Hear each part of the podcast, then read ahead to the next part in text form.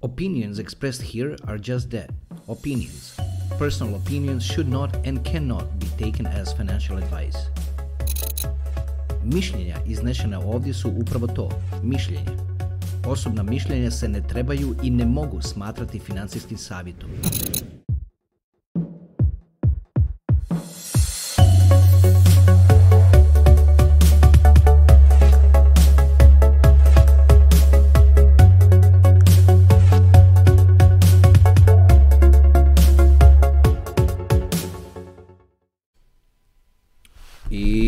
Nas lijepi naši. Nastavljamo dalje. Bog me, dugo se nismo vidjeli opet. Tako se htjelo. Naime, epizoda koja je bila zamišljena da, da bude sljedeća, imala je čak svoje ime, imala je, imala je ove sličice koje su potrebne, onako na ona sličica na koju se klikne kad se otvori video. I cijeli kontent, ako reći, za tu epizodu je bio složen i još uvijek je on složen, ali i onda, onda shvatim da se previše toga nakupilo u međuvremenu, da bih ovako generalne stvari i nekad, neke važne misli koje, koje mi se vrzmaju po glavi u zadnje vrijeme, da, ne, da, ih, da ih trpam skupa u tu epizodu koja je bila zamišljena. Tako da, evo, snimam ovu koja se zove Važne misli. I upravo baš danas smo radili na ovim, na ovim potrebnim sličicama i, i ovim fotografijama koje ćete vidjeti u ovom videu. A inače događaju se jako, jako bitne stvari o kojima nitko ne priča, a mi nalazimo da je to nebitno, nego vjerojatno najbitnije trenutno, ma čak, htio sam sad reći najbitnije u kriptu, ali, ali da vam kažem, to, je, to su najbitnije stvari na svijetu koji se događaju pored svih ovih drugih koje gledate po TV-u. A naravno o tome nitko ne priča. Nalazite me u čudno doba, evo da vidim samo 3 sata i 9 minuta ujutro. Bio sam inače, zato sam ovako malo tih, i bi tišio ono, normalno je da se tako u, u čovjek valjda utiša u to doba, iako realno mogu, mogao bi pričati glasno kao u sred dana, ali nekako ne priča mi se tako, pa evo, bit će to ovaj ton kao, kao što je ovaj, nadam se da vam ne smeta, pa ćemo, proći ćemo korak, korak ko- po korak kroz što se to sve dogodilo u, u zadnjih mjeseci i nešto dana od kako se nismo vidjeli. Naime, ta epizoda koju sam malo prije spominjao, koja je trebala biti umjesto ove, koja je bila zamišljena i osmišljena, ona se morala staviti na stranu zato što je i ono je u stvari bilo je baš vrijeme kad je, se tre- kad, je, kad je se planiralo i kad je se trebalo početi snimati tu epizodu, a to je bilo tri tjedna nakon objave onih, one zadnje epizode Pogled na svijet. Ajme, kad sam već sad spomenuo taj pogled na svijet, moram reći da ja ne znam što se tu dogodilo, ali taj pogled na svijet nam je navukao takvu cenzuru na leđe da to nije normalno. Čak sam, odgledao sam ponovno tu epizodu s mobitelom, zato što uopće nas ne pušta da mi, znači kao administratori kanala, nama uopće ne pušta da vidimo mi tu epizodu, niti je pokazuje da je ikada objavljena. Evo, pokazat vam na slikama, otprilike sad nabacim na ekran da vidite što mi vidimo kad kliknemo na taj video. Znači mi kao administratori kanala kliknemo na video, evo što vidimo. Baš ono čudno, ajde da to maknem s ekrana, znači htio sam reći mi kao administratori tu zadnju epizodu vidimo tako, a evo ako slučajno vi slučajno imate ovoga YouTube kanal sami ili znate kako iz, ili sasvim slučajno možda znate kako izgleda interfejs od toga kad si administrator, znači kad gledaš u kanal kao administrator, ti vidiš, imaš na jednom mjestu prikazane zadnje videe koji su objavljeni. Evo ja ću sad pokazati sliku da vidite što mi vidimo zadnje videe koji su objavljeni. Znači tu se pokazuju ove epizode koje su prekretnica, a ova epizoda koja se zove Pogled na svijet uopće nije niti prikazana tu. Zašto se to dogodilo? Otkud, otkud ta cenzura? Što je u tome videu nekome zasmetalo?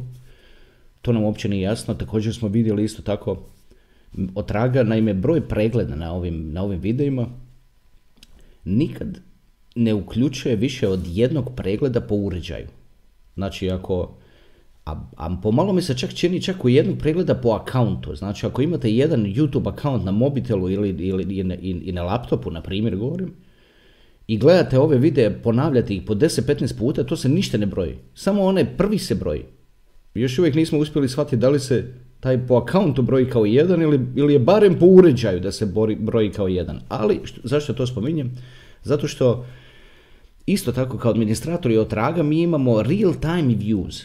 A, to što, a ovo što vi vidite ispod videa, to, to se prikaže nakon što prođe određen vremenski rok i kad algoritam prođe kroz svoje nekakve checks, da utvrdi da to nisu nekakvi lažni pregledi i tako dalje. Što bi mi u stvari vidjeli na ovoj zadnjoj epizodi Pogled na svijet, je da, da su real, real time views. Number is growing, broj raste, bum, bum, bum, bum, bum, bum, i, i baš kad bi se trebao prikazati tamo ispod epizode da, ga vidi, da se vidi javno, on samo tuf, 200-300 views samo nestane s toga videa. To nam je nekako malo iz, iz početka, prvih, prvo neko vrijeme, ja sam čak stavljao neke postove u vezi toga na Facebook, pratite nam, inače ako nas pratite na Facebook, pratite profil Bitcoin edukacije, ne page Bitcoin edukacije, nego profil Bitcoin edukacije, tamo je, page je onako ono, ajde čisto da, da bude tu, ali profil je u stvari to gdje, gdje malo, malo učestalije su objave i tako dalje, gdje se ljudi više druže. Pa evo, otkud razmišljam, otkud da krenem. Naime, prije, kao što sam rekao, ona epizoda do sad neobjavljena, objavit ćemo je i kasnije ne brinite o tome, bit će pravovremeno i nigdje neće to zakasniti. Ali baš kad se spremalo da se, otprilike da se to krene snimati, stignu poruke iz Crne Gore da će, da će se organizirati uh, ono, Crypto Conference, i da će doći Vitalik Buterin i tako dalje. Sve ovo što ste vjerojatno pro, uspjeli propratiti, niste to mogli ono da vas, niste, nije vas to moglo zaobići. I onda, onda sam, bio sam pozvan dolje u Crnu Goru od istih domaćina kao i prošli put i bilo mi je drago naravno da je to tako. I jednostavno je bilo je baš jako sam bizi u zadnje vrijeme i nije mi se ono baš uklapalo vremenski, ali ipak sam odlučio ići i otišao sam. Inače, tu konferenciju u Crnoj Gori je organizirao crnogorski ministar financija i glavni gost na toj konferenciji je bio Vitalik Buterin, ono, svi do sad sigurno se znamo da je, da je Vitalik, ono, tko je Vitalik Buterin, pa da ne, ne, ne idem dalje sad ponovno tamo. Što je najvažnije, vidio sam jučer ili prekjučer, je iskočio novinski članak u kojem je svidjela mi se jedna metafora u tom članku, jako mi se svidjela zato što mislim da, da će ono odzvanjati u mnogim glavama, a to je da se blockchain industrija može koristiti kao, baš takva riječ je korištena, kao zamajac za ekonomiju u cijeloj regiji. I to je doista tako. To je doista tako, to se samo treba prepoznati i objasniti na način da ljudi to mogu razumjeti. Nažalost, na ovoj konferenciji nije to, priča nije tekla na način da da to mogu razumjeti ljudi. Što je donekle i razumljivo zato što tamo nisu bili prisutni ljudi koji o tome ništa ne znaju. Da pače bili su prisutni možda 80 ljudi u cijeloj toj prostoriji gdje svako zna o čemu se tu priča. Tako da nije bilo potrebe sad pričati na nekakvom osnovnom nivou. Bilo je priča onako malo elevated na, na višem nivou i, i, i sasvim lijepo. Nadam se da će iz toga izaći infrastruktura. Nadam se da će ljudi koji to vide početi misliti i svi generalno koji, koji pratite ovaj kanal, barem vi koji pratite ovaj kanal, početi o kriptu razmišljati kroz infrastrukturu, rađe nego kroz ganjanje kojina. Ganjanje kojina konstantno nigdje nikamo ne vodi vodi u jako puno posla, u jako puno troška i na kraju, na kraju krajeva i u gubitak. Jer je jednostavno ganjate i natječete se sa, sa algoritmima koji su, iza kojih stoji ili umjetna inteligencija ili u najboljem slučaju za vas machine learning, što je nekakav, nekakav taj baby korak artificial umjetne inteligencije i s tim se natjecati, njemu kao nešto pametovati i tako dalje, takvim takvim algoritmima je jako teško.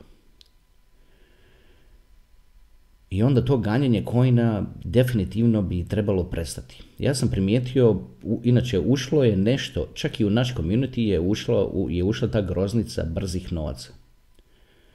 I to mi se uopće ne sviđa. Kripto nije oko brzih novaca, kripto nije money machine. Ako se sjećate nekad tamo na početku kanala smo čak i govorili, objavljivali epizode, kripto nije money machine. Jer on to doista nije. Kripto hoće vrijeme, a svi mu daju pare. Ajde da ponovim to što sam rekao još jedan put, molim vas, pa ajde možda vam se malo lovi. Kripto želi vrijeme više nego pare. Što mislim pod ovim kada ovo govorim? Neko će investirati 100 tisuća u nadi da će se to pretvoriti u 500 i neće. Vrlo lagano se može pretvoriti u 50.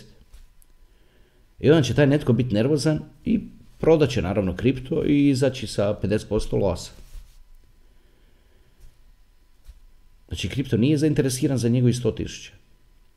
Kripto bi rađe da mu taj netko da 5 tisuća i 5, 6, 7 godina. E onda će mu kripto dati šta hoće. I koliko god hoće. Znači, kripto je manje zainteresiran za vaš novac, a više zainteresiran za vrijeme i vremenski period koji ćete mu dati, odnosno dopustiti da vas dovede na zacrtani cilj. Hajde, molim vas, ako možete, podvucite nekakvu crtu u, iz vlastitog života. Za šta vam je trebalo u životu četiri godine? Sjetite se srednje škole. Četiri godine u srednjoj školi. Pogledajte unatrag kroz život i, i razmislite koliko je to u stvari dugo trajalo. To je prošlo ovako. To je četiri godine. Prije četiri godine je bila 2018. I Bitcoin je bio, tako, ajde recimo da kažem, negdje između, ajde u prosjeku 7000 dolara. A sad je ovdje gdje jeste. To je bilo prije četiri godine. Prije sedam godina, 2015. godine, Bitcoin je bio, odnosno koštao 200 dolara, oko 200 dolara. Prije sedam godina. 200 dolara.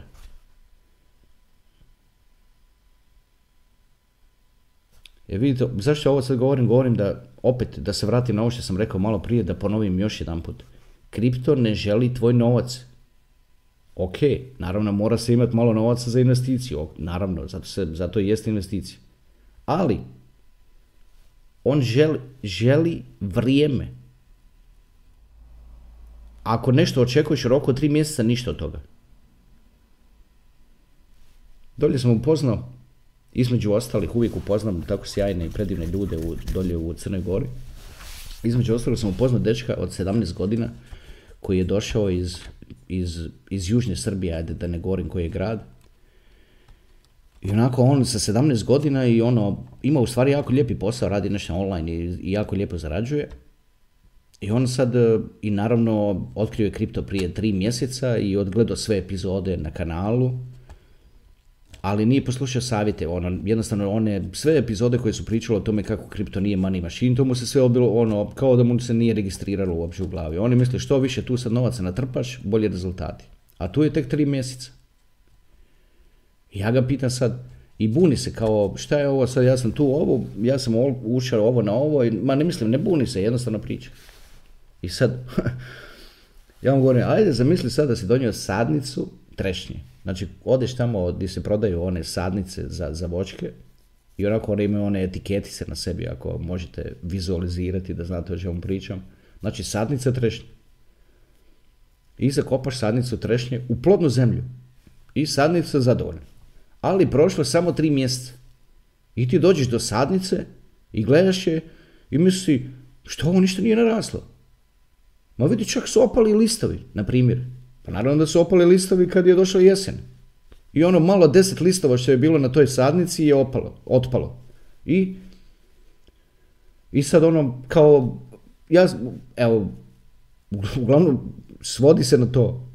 da iz nekog razloga ljudi očekuju da će im kripto za tri mjeseca od sadnice posađene i narasti i procvjetati i dati plodove i to ne malo plodova nego oče 10 kila, 20 kila trešenja.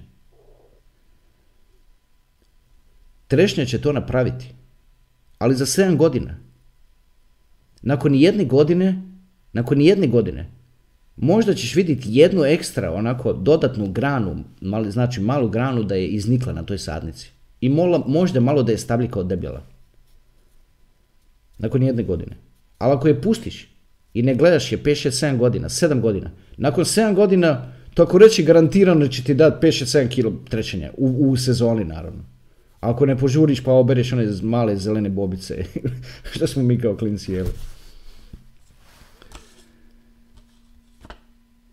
Znači, kripto nije nekakav način za zaobići prirodne procese. Da pa će on svojom, naročito Bitcoin, svojom, svojom, svojom povješću, pokazuje da sve što želi je vrijeme. ću vam evo ovako, ovo sam neki dan, netko je to tako rekao, ja to nisam sam računao, ali netko je to tako rekao, ja sam ono, i malo se razmislio, to baš ima smisla. Pazite sad ovo. Čovjek kaže, da je onaj, ovako je on kaže, onaj koji je 2012. godine prodao jednu uncu zlata. Znači, podrazumijem se, on, on pri, obraća se investitorima, pa onda, pa onda govori tako na taj način. Znači, investitori obično imaju to, to investi, ono, investicijsko zlato, mjeri se u tim uncama i tako dalje. I sad, on kaže, onaj koji je 2012. godine prodao jednu uncu zlata i za taj novac kupio Bitcoin. Sad mu taj Bitcoin vrijedi 12 milijuna dolara. Zamislite si, molim vas. To je bilo 2012. Znači prije 10 godina. A u trenutku kad se ovo snima, sad ova epizoda i kada ovo pričam, danas je 16. četvrti, čini mi se. Evo, kao što sam rekao rano ujutro, okrenuo je sat, više nije 15. sad je 16. četvrti 2022. godine. Ovako ću vam reći. 10 miliona satoshis danas košta 4000, malo prije sam nešto bacio oko na cijenu, 4000, evo zaokružim, 4000 dolara. 10 miliona satoshis danas košta, danas košta 4000 dolara. 1 milion satoshis, ako slučajno naletili ste sad na ovo, ne znate što su satoshis, niste ono prije gledali, a trebali ste odgledati. Satoshi su, naime su tu i dijelići bitcoina, u jednom bitcoinu se nalazi 100 miliona satoshi. Znači jedan cijeli bitcoin je 100 miliona satoshi. Možete ga vizualizirati kao onu veliku polugu zlata. A ovi, znači ta poluga velika zlata je napravljena od 100 miliona malih komadića. Ti mali komadići se zovu satoshi. I milion tih komadića, milion, možete danas kupiti za 400 dolara.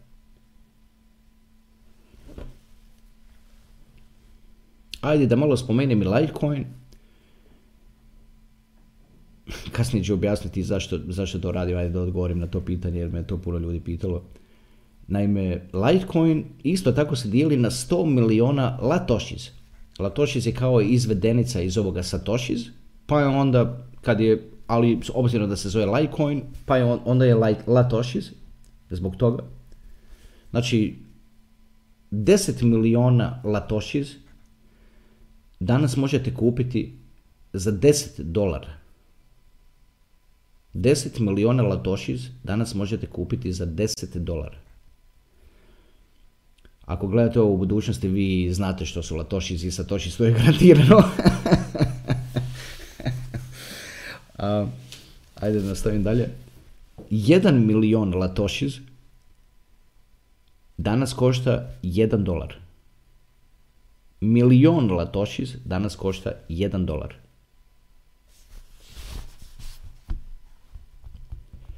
Zašto uvijek, puno ljudi me to pitalo dolje u, sad Crnoj Gori, zašto, zašto spominjem uvijek Litecoin? Pa ajde da, ako slučajno imate vi to pitanje, a netko je čini mi se pitao i u komentarima, pa sam to, pa sam to odgovorio. Ljudi misle da je Litecoin samo tamo nekakav alt. A nije. on se ponaša kao alt zato što jeste alt, ali definitivno nije tamo nekakav alt. Evo reću vam i zašto. Sva tehnologija koja dolazi na Bitcoin prvo pređe preko Litecoin. Znači, Bitcoin je toliko vrijedan, valuable, da se ne može novi, neki novi pristupi se ne mogu testirati na samom njemu, na samom, na samom blockchainu. Lightning Network je druga priča. Lightning Network je layer 2, tako da ako je Lightning Network potencijalno i da je imao nekakve probleme, ili ako naleti neke na probleme, to ne efektira sami blockchain. Jer Lightning Network radi on top of Bitcoin blockchain. Govorimo o Lightning Networku za, za Bitcoin, on ga jedino i ima i treba u ovom trenutku. Ali sve, sve druge, evo reću vam jedan primjer koji je jako velik, a to je upgrade koji je bio, koji se zvao Segwit, koji koji je znatno ubrzao transakcije Bitcoina. Ali prije nego što je Segwit mogao biti implementiran na Bitcoin, prvo je bio testiran na Litecoinu.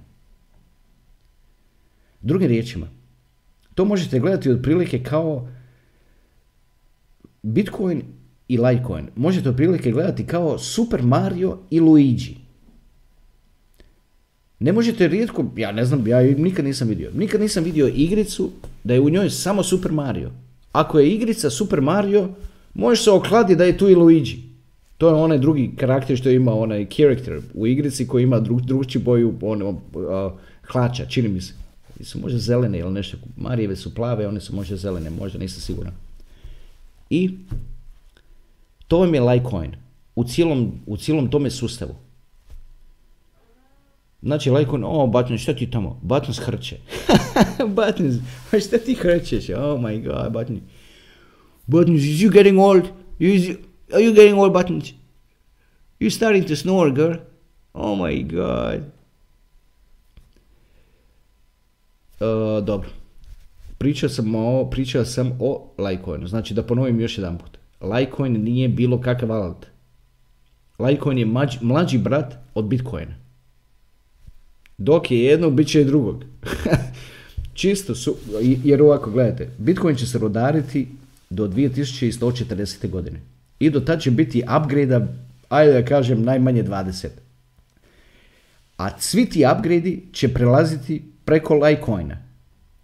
Prvenstveno. I oni uvijek prođu. Zato što su, jer je to toliko dobro istestirano, neće ni Litecoin uzeti bilo što ono, čisto na sebe, ajde da vidimo šta će biti onako ono, čisto, bez nekog, bez nekog prethodnog testiranja. Nego će apsolutno uvjeriti se da sve radi i funkcionira kako treba, e onda to bude implementirano i na sam Bitcoin. Zato uvijek ih, da tako izrazim se, ne trpam ih u isti koš, nisu uopće isti koš, ali jako su, u stvari su rodbinski povezani, da se tako izrazim. Charlie Lee, founder Litecoina, čak se zove, njegov Twitter handle je Satoshi Light. Znači nije Satoshi, nego Satoshi Light. Kao ono, Malboro ima kao original, pravi Malboro crveni i Malboro Light. Tako i Charlie Lee sebe na Twitteru naziva Satoshi Light, I thought it was funny. U stvari svaki put to kad vidim, ono, svaki put pomislim da je funny. Uvijek me nasmije. A inače bio sam poprilično nasmijen sad prije, prije nego što sam ovo upalio smijeti, u, pardon, pa snimati. I, uh, I onako, jednostavno sam bio, onako mozak mi je bio zaigran, a onda sam se spojio na jedan conference call na kojem, u kojem, na kojem se pričalo sat vremena i više. O trenutnoj situaciji u svijetu ekonomskoj pa mi je to malo pokvarilo raspoloženje.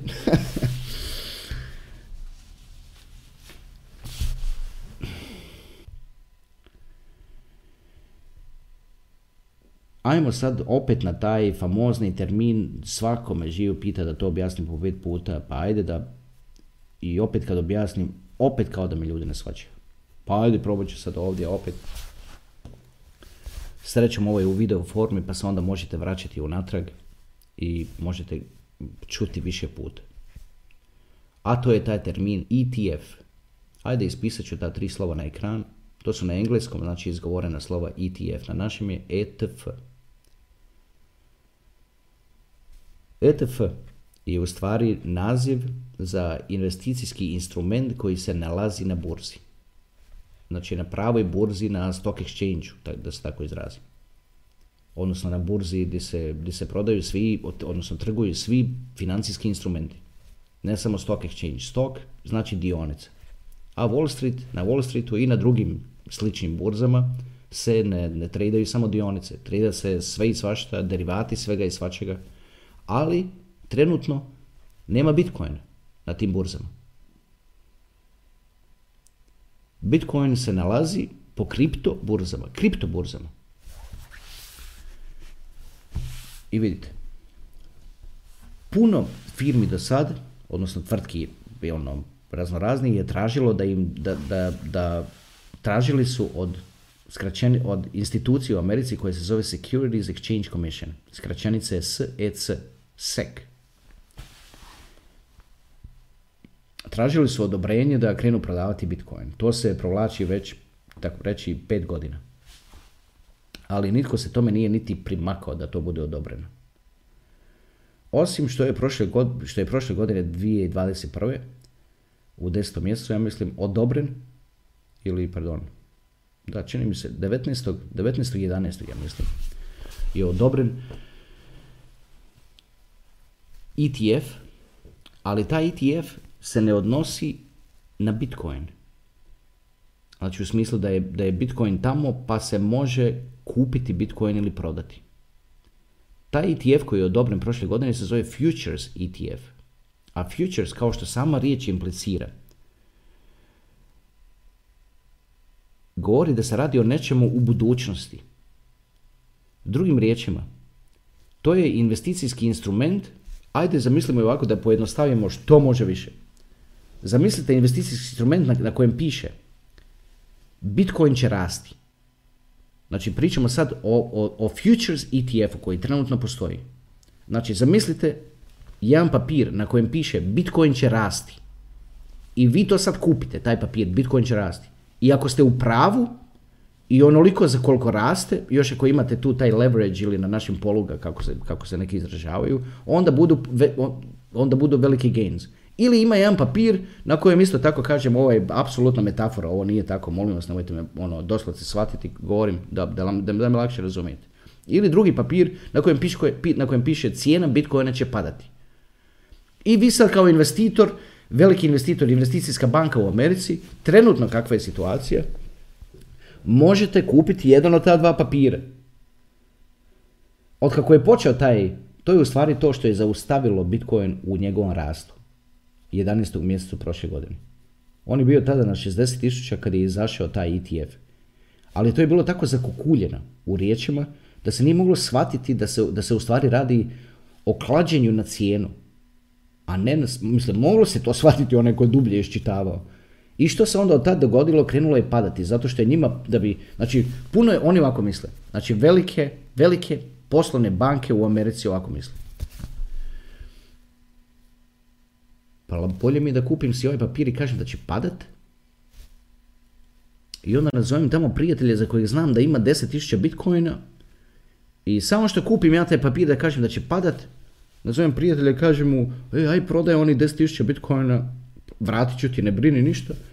Jesi siguran? Jesu, može, puf, on proda 10.000 bitcoina, cijena padne i ovaj papir koji on kupi na kojem piše cijena bitcoina će padat, odjedanput se ispuni i on tu zaradi, ne znam ja, 50 milijuna dolara ili koliko već, možda čak i 500 ako je na, nekakvoj, na nekakvom leverage, odnosno na toj polugi koja je, koja je jedna od tih alatki u tradanju. I vrati se Bitcoin tamo čovjeku 10.000 njegovom frendu, o, ovo mu je ostalo možda viška 50 milijuna dolara, super. Znači, na, sad kad je Futures ETF na snazi, puno lakše je njima obarati Bitcoin nego dizati cijenu Bitcoina. Da dižeš cijenu Bitcoina to mogu raditi samo ljudi. A da bi ljudi kupovali Bitcoin potrebna je vjera. I svaki put kad se malo nakupi vjere, oni puf, opet dolje. I onda samo čekaju, evo sad su mu to napravili. Bio je 47, bilo se nakupilo vjere, oni su ga zvek i a prije toga su se nakupovali ovih papira na kojim piše cijena Bitcoina će padati, to je taj Futures ETF. I na tome zarađuju. Zato što im je to raspoloživo na burzi. ali to, je, to se radi kroz takozvani CME, takozvani Chicago, Chicago Mercantile Exchange. Ajde da idem tamo, baš je komplicirano za objasniti, nije ni bitno. Uglavnom, to je to, znači to je, što je to što, što velike poslovne banke imaju sad na raspolaganju. Znači, ako se slučajno pitate, ali kako onda ova firma Grayscale i ovaj MicroStrategies, kako oni kupuju Bitcoin? Evo kako oni kupuju Bitcoin. Oni nisu banke. Oni su investicijske tvrtke. Privatne investicijske tvrtke. MicroStrategies, ako sigurno ste upratili, Michael Saylor se zove CEO. On je jedan dan došao i samo je rekao, ono, imali su, čini mi se, 400 miliona dolara pod svojom, pod svojom kontrolom. Možda sam u krivu oko toga broja, nemojte me držati za riječ. Ali on je jedan dan ovako, samo došao na posao, jedan, ovako kaže. Pričamo o MicroStrategies i Michael, ono, Michael Saylor, koji je u stvari CEO MicroStrategies. To je investment, investment company. Ok, oh, that's what happened. Jedno jutro se čovjek probudio, otvor, znači bio je protivnik neviđen Bitcoina, govori da u Bitcoinu nema vrijednosti i tako dalje. Ali nešto mu se dogodilo u glavi, tko će znaš što, Probudi se jedan dan, došao na posao i rekao ovima svojima, svima tamo, prodajte sve dionice, svo zlato, sve ove komoditi, sve ove derivate raznorazne što imate, sve prodajte, sve do nule, odmah sad. I odmah kupite sve Bitcoin. To je, to je urađeno kad, kad je Bitcoin bio na 10.000 dolara. I on je započeo taj move Bitcoina od 10 prema 20.000 dolara. Taj njegov, ta njegova akcija je započela taj, taj taj move, kao što sam rekao malo prije, od 10.000 prema 20.000 dolara. Onda naravno tu preuzmu ljudi i tržište. Od tad pa na ovamo MicroStrategies su nakupovali da imaju, a čini mi se da sam pročitao neki dan, 115.000 bitcoina. Zato što njima privatni, znači privatni investitori ili, ili, ili krediti koje uzmu i kupuju bitcoin ali ne može Bitcoin kupovati banka. A zašto je to toliko bitno? Da banka, poslovna banka u Americi može kupovati Bitcoin. Zašto je baš to toliko bitno? Sad trenutno ga ne može kupovati, niti, ga, niti prodavati, niti jednostavno s njim trgovati. Zato što sad trenutno postoji samo ovaj Futures ETF koji im dopušta da kupuju ili papire na kojima piše cijena Bitcoina će rasti ili papire na kojima piše cijena Bitcoina će padati kao što sam rekao malo prije, vrlo lagano je njima, puno im je lakše kupiti papir na kojem piše cijena Bitcoina će padati i organizirati tamo svoje frendove koji imaju po 10, 15, 20, 50 tisuća Bitcoina, fu, da obore cijenu, da im se ispune te njihove papiri koji su kupili, da profitiraju na tome, da vrate prijateljima Bitcoin, svi super, svi zadovoljni i zato, zato ga se ovako cima. Čim mu se malo napumpa u njega vjere, oni, ga, oni mu izvuku ispod i, i zarade na tom, na tom padu. Stavio sam postove u vezi ovoga na Facebook. Ako nas tamo slučajno pratite, a kao što sam rekao, pratite profil. Facebook, ono, ja osobno nikad nisam koristio Facebook, znao sam za Facebook još kad je još kad je postojao samo u krugovima na, na koleđima.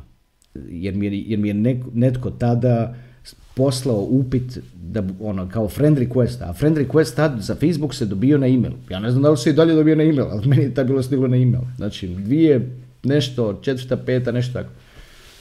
Možda malo ranije, ne znam. Nikad nisam imao taj Facebook account, ali sad zbog kanala ima taj profil Bitcoin edukacije i tamo često stavljam neke postave kad mi nešto padne na pamet. I tamo možete onako naći ovakve neke slične stvari gdje sam govorio, ono, ljudi, pazite se zato što ETF još uvijek na futures ETF je još uvijek glavna stvar, još uvijek je na snazi i zarađuju na padu čoveče. I zato se imamo ovakvo okruženje kao, kao što imamo. E, ajmo sad malo o ovom, o ovom sljedećem ETF. ETF, inače, da ponovim još jedan put, znači, od, da li će nešto biti tradeno na, na burzi, a da, opet kažem, ETF je skraćenica za Exchange Traded Fund. Exchange znači burza, znači Exchange Traded Fund nešto što se trada na burzi. Znači, znači odobrenje da se nešto trada na burzi. To je ETF.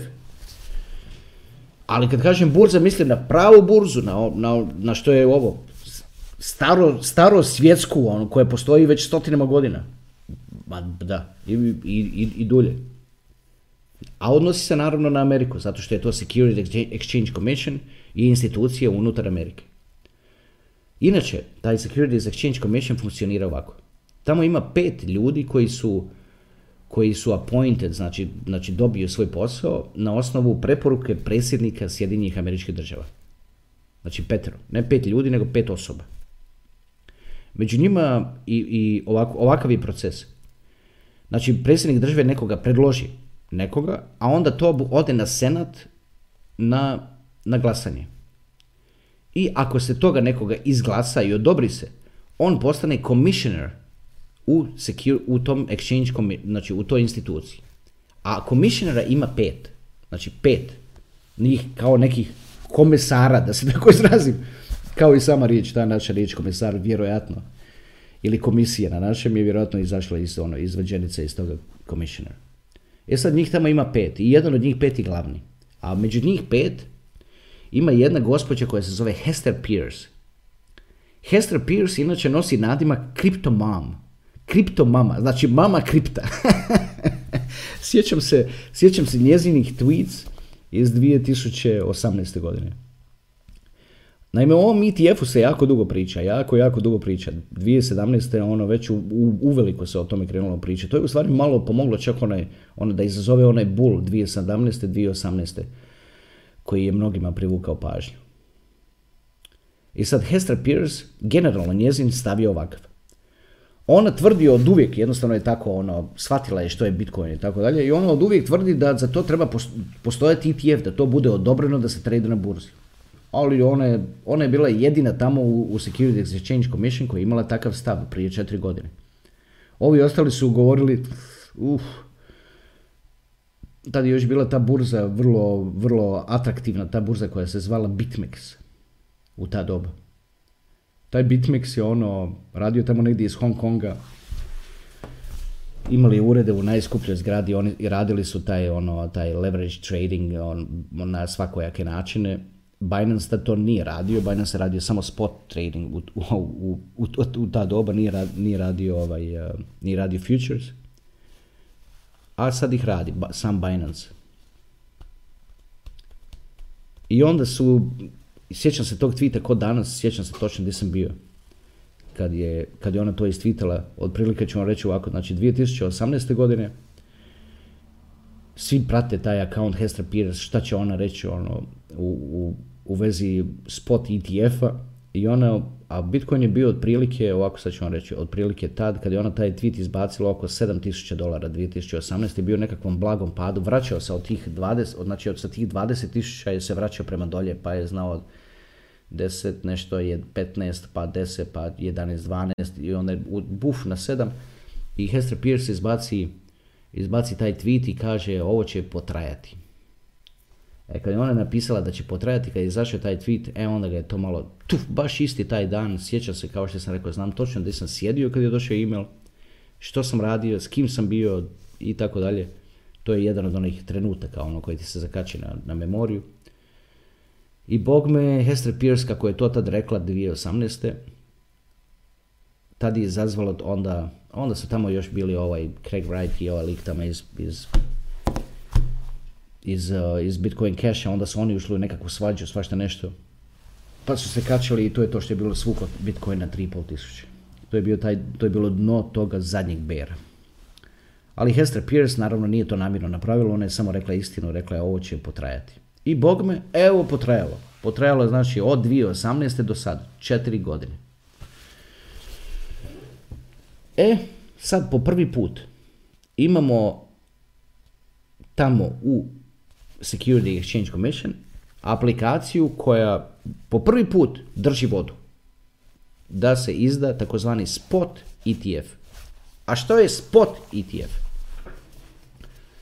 Neki, ga, neki to nazivaju physical ETF. Evo sad ćemo objasniti. Ako ste ovo malo prije shvatili što je futures ETF, da ponovim još jedan put, molim vas, ajde, propratite još jedan put. Znači, ovo što je trenutno na snazi, što je odobreno u 11. mjesecu prošle godine je Futures ETF. Zove se Futures zato što future means future, budućnost. Znači, predviđaš budućnost, kladiš se na budućnost. A kako se kladiš? Ili kupuješ papir na kojem piše Bitcoin cijena će rasti, ili kupuješ papir na kojem kaže Bitcoin, Bitcoin cijena će padati. Ako ti se ispuni, zaradio ti se, ako si ne ispuni, izgubio si. To je to. Znači to sad trenutno tako, tako funkcionira. Što je spot ETF? Spot ETF je mogućnost da, da doslovce kupiš Bitcoin. Baš da ga kupiš, znači da, da poslovna banka kupi Bitcoin, ne jedan, nego 10, 15, 20, 50, koliko želi kupiti.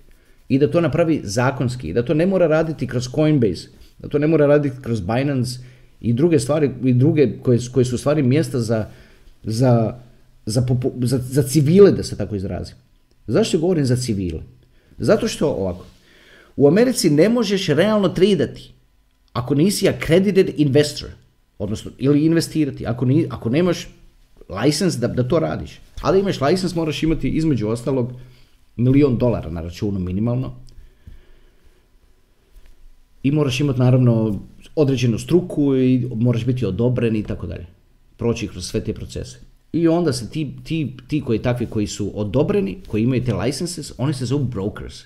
I sa tim brokers, obični ljudi, da opet kažem obični ljudi, obični, ima neko 500 tisuća tamo za nešto investirati, zna koliko je on običan, ne znam. Ali uglavnom, taj koji ima 500 tisuća i nema položene te potrebne ispite i tako dalje, on njemu treba broker. Znači treba mu, treba mu taj netko koji je licensed da može, da, da može sudjelovati. I sad, obzirom da ne postoji ETF, američki investitori jednostavno vide oni što radi Bitcoin, ali jednostavno postoji ta nekakva fama oko njega da je to riski asset, odnosno risky asset. I rezultat toga je da ima još uvijek 95% ljudi, znači investitora, da nemaju pristup na Bitcoin, ne shvaćaju ga ozbiljno. Znači, sadašnja aplikacija koja je tamo ispred Security Exchange Commission je prva koja je do sad, definitivno prva, koja drži vodu. Ja sam je ono, ja vidio i mislio, uuu, ovo dobro, ovo dobro, ovo bi moglo proći. Ali kad sam vidio prije dva dana, kad su mi stigle slike koje mi je poslao tim, nisam, nisam bio ispred kompjutera, bio sam negdje i dobio sam te slike na mobitel. Kad sam pogledao, samo sam govorio, This is freaking unbelievable. Odmah, instantaneously. Kako Grayscale pristupa tome. Da nabacim ovu sliku, znači prvu. Aj, neću prije, samo malo prije nešto nabacim sliku da vam, da vam dam mali uvod. Znači do sad, kad bi netka, ne, neka tvrtka tražila kao ETF, ali to je sve bilo labavo, to je ono, to se moglo vidjeti da se to, ne, da se to neće odobriti. Mislim, moglo se vidjeti, ono, lako je pričati unazad. Ali nekako vremeno sam u stvari navikao ono, prepoznati te koje, koje, koje imaju smisla, koje nemaju smisla. I znam što, što traži Security Exchange Commission.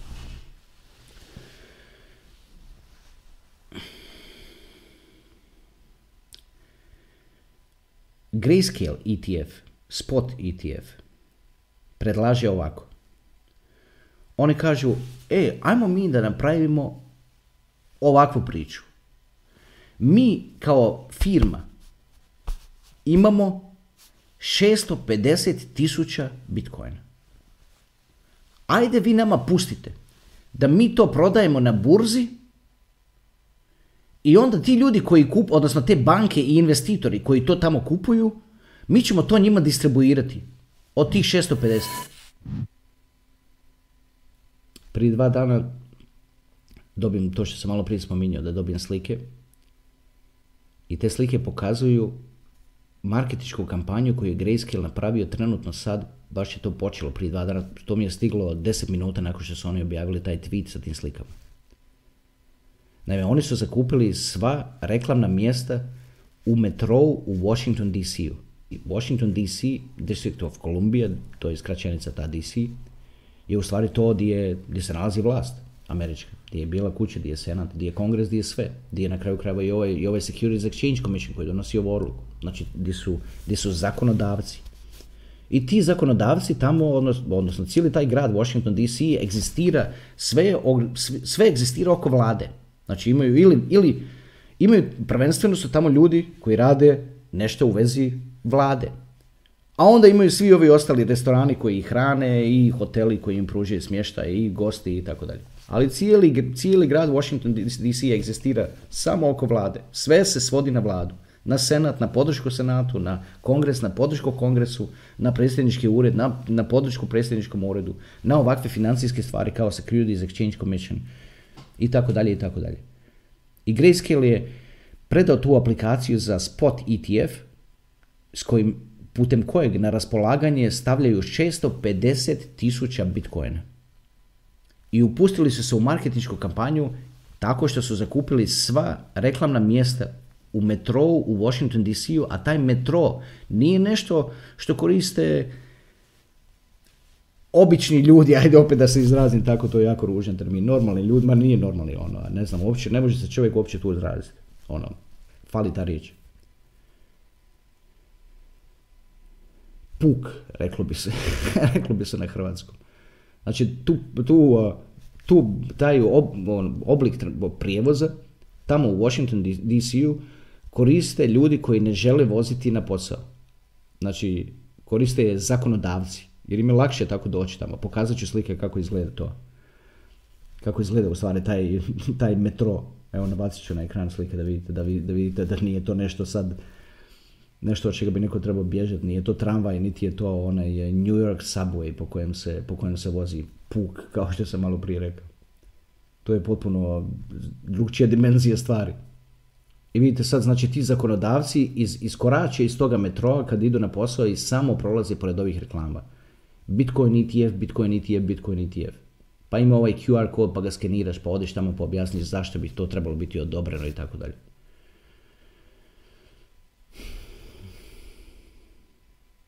Kad sam vidio ove slike, shvatio sam ovo će biti odobreno 100%.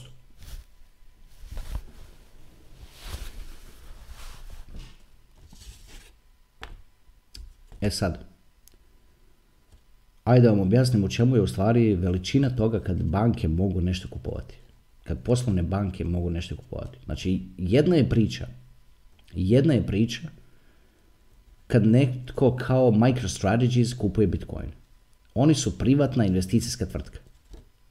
I oni imaju onoliko novaca koliko imaju na raspolaganju, a zato što su accredited investors, imaju svoje komite, od klijente koji im daju pola miliona dolara, 700 tisuća dolara, 200 tisuća dolara, 800 tisuća, znači milion dolara, 2 miliona dolara, daju njima na raspolaganje. I ako to daš MicroStrategies na raspolaganje, on će ti bez imalo pitanja, buf, odmah to kupi Bitcoin, jer MicroStrategy ima samo Bitcoin.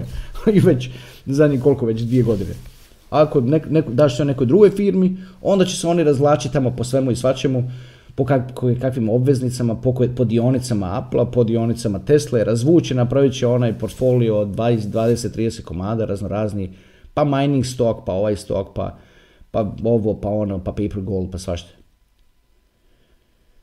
Ali, zašto, kao što sam rekao malo prije da objasnim, zašto je to toliko puno drugčije kad poslovne banke nešto mogu kupovati na burzi? Evo zašto je drugčije. Američka centralna banka, kad ubacuje novac u opticaj, ona to radi kroz banke. Znači, naprave 500 milijone, on, pardon, 500 milijardi i ovisno o veličini banke distribuira. Bankama distribuira poslovnim bankama, ovisno naravno svako dobije onoliko koliko je po svojoj veličini. I dobije po toj kamati od što je bilo do nedavno 0,25%, pa su onda sad povećali nedavno isto tako prije dva tjedna, tri, na 0,5%. Znači ta poslovna banka dobije, od, od centralne banke dobije novac na 0,5%. Priča se sad da će im to dignuti na 0,75, možda čak i na 1% u zamisli užas. O tome se priča, jer to je jedan od načina na koji se, na koji, na koji se bore protiv te hiperinflacije. I što će sad biti? Kad poslovne banke budu imale pravo s novcem koji dobiju od centralne banke na 1% i imaju sve opcije da investiraju i vide sve su opcije kao i do sad. Tesla, Apple, obveznice državne, ovo, on, svašta, svašta, papirno zlato, ovako zlato, ovakav derivat, onakav derivat, mortgage derivati, svašta. U svemu tome se nalazi Bitcoin. I što će biti ako svatko od njih uputi 2, 3, 4, 5% tih novaca primljenih od centralne banke na Bitcoin. Ali pazite ovo da napomenem još jedan put. Oni će se natjecati oko 650 tisuća Bitcoina.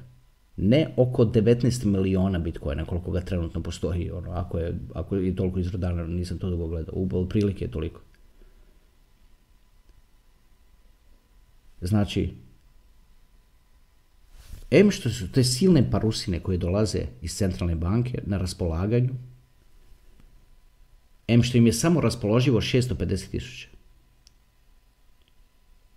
Ne cijeli supply Bitcoina, nego samo 650 tisuća, ono oko koliko ima Grayscale. Šta će to napraviti cijene Bitcoina?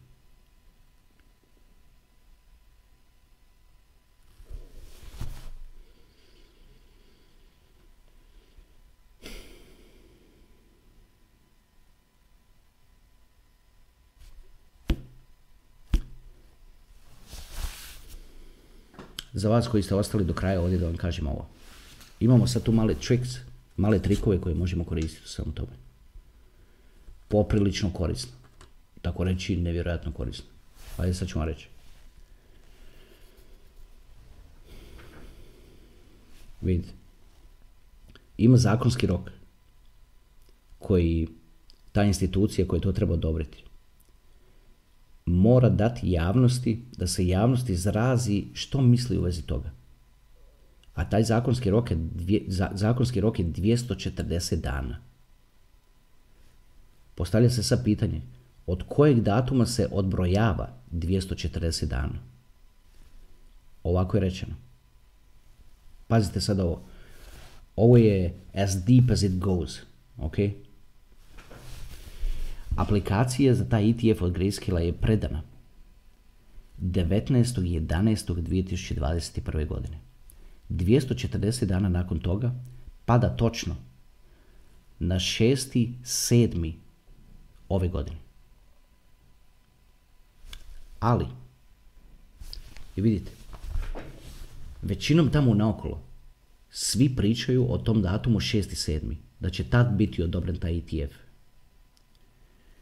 ali imaju male cakice tu. 22.2.2022. ove godine Grayscale je na svojoj aplikaciji napravio promjenu. A kad se na pro... Ovo se nigdje ne priča. A kad se na aplikaciji napravi promjena, ona se u stvari vrati ponovno, smatra se novom aplikacijom. I to je objavljeno samo na jednom mjestu da je to napravljeno, ta promjena. Stavit ćemo link dolje ispod, da možete vidjeti.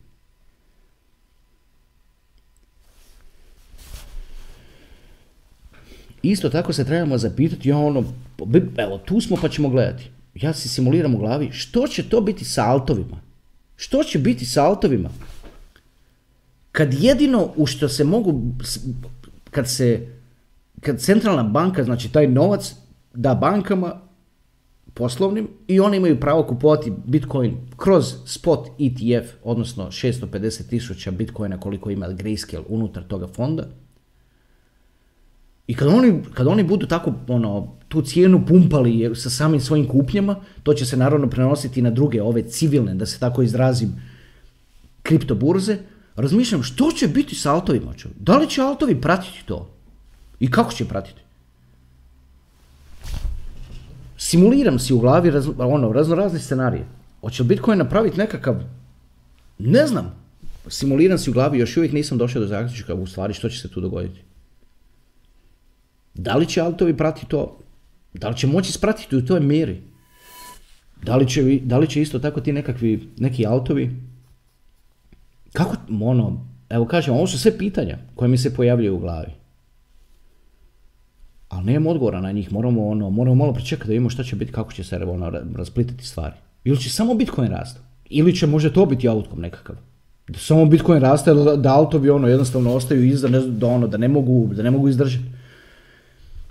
Ali naravno, opet ajmo budimo, ono, malo, budimo, evo sad kako ovo govorim, znači kako ovo pričam, znači zamišljam si situaciju, zamisli sad vijesti su, na primjer, a, Bitcoin na 400 tisuća, na primjer govorim samo, Bitcoin je na 400 tisuća i sad običan čovjek koji se do sad smijao na kripto, on, od, on odjedan put sad shvati da on to više ne može istrpiti, tako? I on sad otvori, odluči konačno otvoriti, ne znam ja, minjačnicu ili što već, ono, ne, neku burzu, ovisno, ovisno da živi, i on se sad tamo uputi i mislim se sad razmišlja, simuliramo njegove akcije. Znači dođe na Bitcoin, skup mu je. Ethereum će isto tako vjerojatno propratiti i on će isto, mislim, propratiti. Šta to znači, ne znam, mora se vidjeti što će biti s ovim ETH 2.0, kako će to imati utjecaj na, na demand za, za Ethereum. Very questionable. Very questionable. Kad sam se već njega dotakao. Pa će onda možda ljudi ono misliti, o, ajme vidi Litecoin, ajde njega mogu priuštiti, njega mogu imati dva, zato što ima ta psihološka ono nešto u, u, u ljudskoj glavi što ljudi žele zaokruživati na okrugli brojeve. To uvijek, bez obzira koliko si iskusan, što si, uvijek želiš zaokruživati na okrugle brojeve. Pa tako isto i ti ljudi silni koji budu dolazili, vjerojatno će misliti, bolje mi je dva Litecoina, kažem opet, vjerojatno razmišljam, nisam došao do zaključaka, dijelim s vama misli. Zato sam ovo nazvao važne misli. Nisam ovu epizodu nazvao važni odgovori, niti tako nešto. Nazvao sam je važne misli. Ovo su misli koje, misli koje mi se vrzmaju po glavi.